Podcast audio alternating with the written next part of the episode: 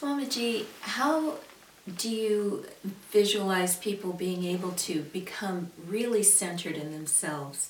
So much of what you've been talking about implies that centeredness, but how do people find it? Will you feel God with you? You feel His presence in you, and you realize it's here, it's not there. And this takes many years of effort, but inasmuch as it's the only purpose of life to find God, uh, it's worth that effort. So share everything that you do with God.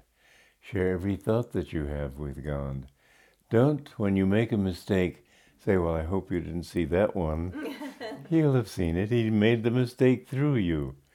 And so be very frank and very truthful with Him.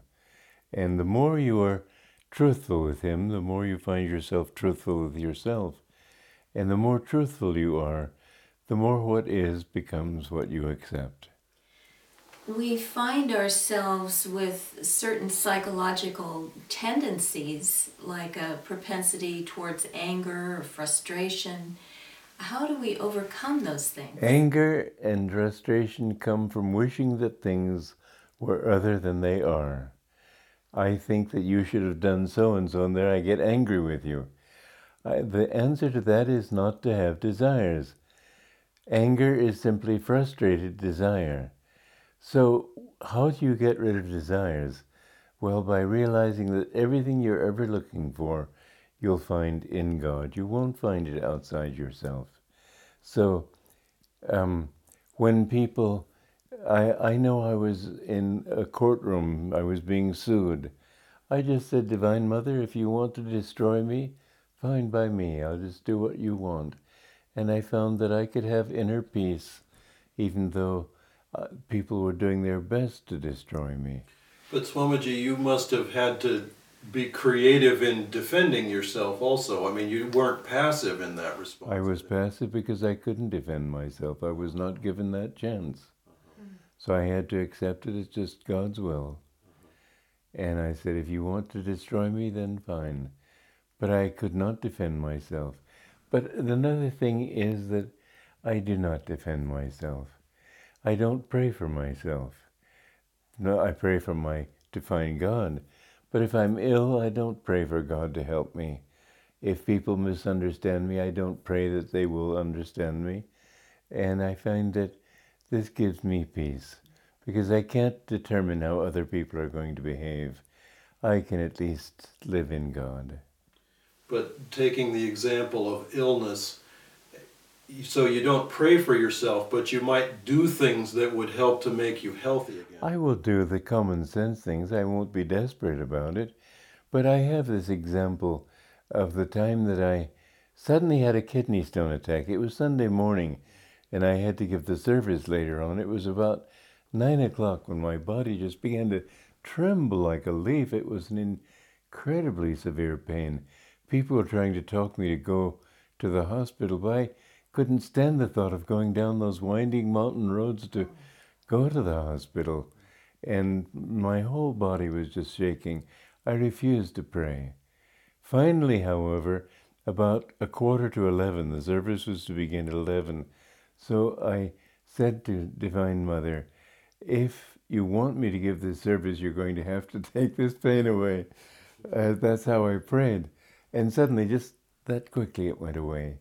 Mm-hmm. And it was replaced by a joy that was so intense I found it difficult to speak anyway. Mm-hmm. But that was an occasion where I found that um, there are times. I, I know that one time I felt that Divine Mother wanted me to go to India. I hadn't been there for 10 years. And I had, uh, I had the money to go, but I drove my car into San Francisco and it threw a rod. And I realized that it was time to get rid of that car and get another one. And I thought, well, if I go, if I get a car, I won't have the money to go to India. And if I go to India, I can't stay there. I have to come back after two months. And how will I get around without a car? Mm. My common sense told me I needed a car. And so I tried to ask Divine Mother what I should do, and I got no answer. Finally, this was Friday morning, Friday evening, And I finally decided, well, my common sense tells me I need a car, and I'm just going to have to put the money down and get a good used car. I put down a thousand dollars, and I got seven hundred from my old clunker, and that was enough for a decent used car. But I prayed to Divine Mother. My common sense tells me I'll have to do this. If you still want me to go India to India, you're going to have to reimburse me. And the next morning, next Monday morning, in the mail, I got a check for a thousand dollars, and uh, it enabled me to go to India. And it said, you know, an amazing thing because in America, who knows, who thinks of God as the Divine Mother? And this was somebody I didn't know. How did he know that I pray to God as the Divine Mother? But the letter said, use this as Divine Mother wants you to. So I took that as an answer. Swamiji, it sounds as though little by little you've built up your faith in Yes. God so that you have that inner security. And how how can people do that? I think by step by step. But it's been amazing to me to find that God does listen to me. You know, after after a major job that I, I've everything I've done, I've done for God. But after a major job, I usually like to celebrate with Divine Mother, as I put it. And one summer, I had just finished writing a course of lessons, which was a very important course. And uh, I went to Carmel to celebrate. I didn't take into account that it was August and the height of the tourist season, and this is a place where tourists congregate in droves. And I couldn't find a single room except one that was much too expensive for me to uh, take. I could afford it, but I did not have the money to get home. So I didn't know what to do, but I said, Well, Divine Mother, I've come all this way to celebrate with you. You're going to have to see that I have the money to get home. I'll pay for the room. So I pulled out my wallet to pay him. And this man, who didn't know me from Adam, he said, No, don't pay me. I said, Well, I'd rather pay you now, meaning I wasn't sure I'd have the money to pay him later. He said, Don't pay me at all. I said, What do you mean? Why? Why? He said, I don't know. I just like you. He said, I'll write you down as a travel agent. And so I got to stay free. Then I went to lunch, and the proprietor sat down and had lunch with me and wouldn't let me pay for my lunch. And I didn't know him either. So I found that when I shared with Divine Mother, she took care of me. I have seen this again and again, and I say to people, give God a chance. Uh, We experiment with everything else. Why not experiment with God? He is there and He does listen and He can take care of you. It seems that we have to remember to ask. Yes, yes. And we have to share what we're doing with Him. I was there sharing my vacation with Divine Mother. Swamiji, going back to the question of desire and action, if we are to eliminate desire, then what will be the motivation for acting? Well, there are two kinds of desire. Desireless desire is to help other people. The best desireless desire is to please God. So don't do it for what you're going to get out of it.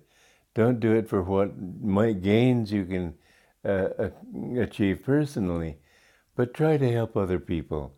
And as you hone this ability, you'll come to see that helping them ab- above all will mean giving them a bliss or higher state of consciousness.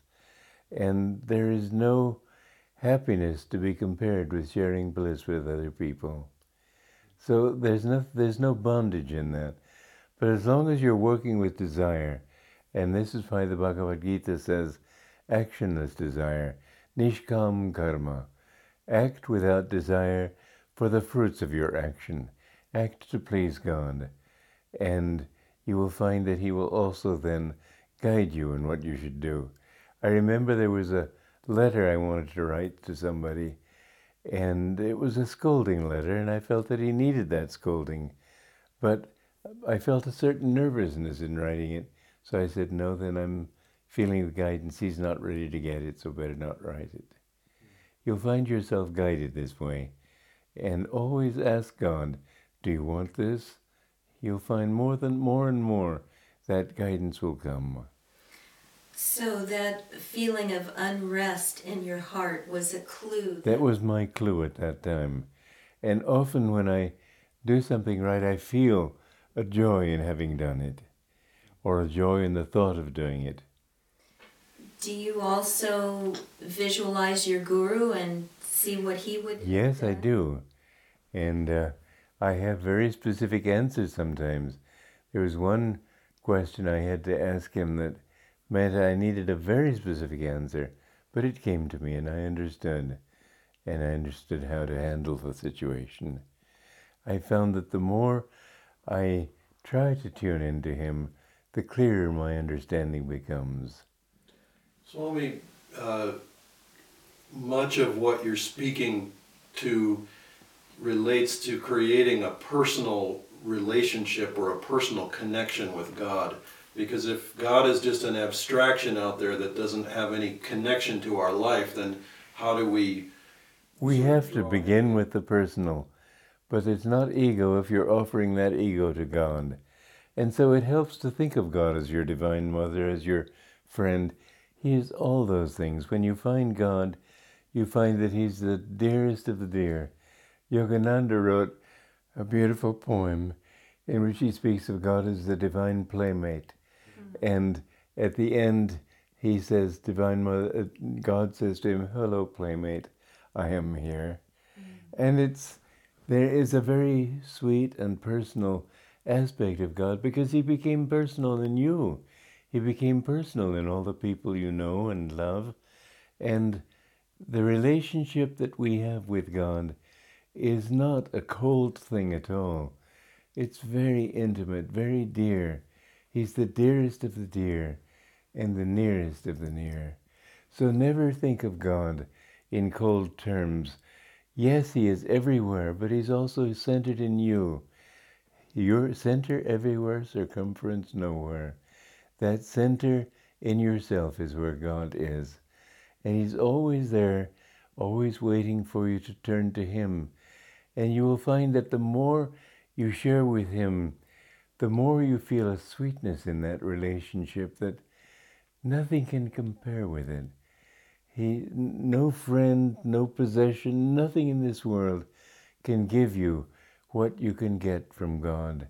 It's impersonal because it's not ego centered, but it's very personal in the relationship between your soul and the infinite.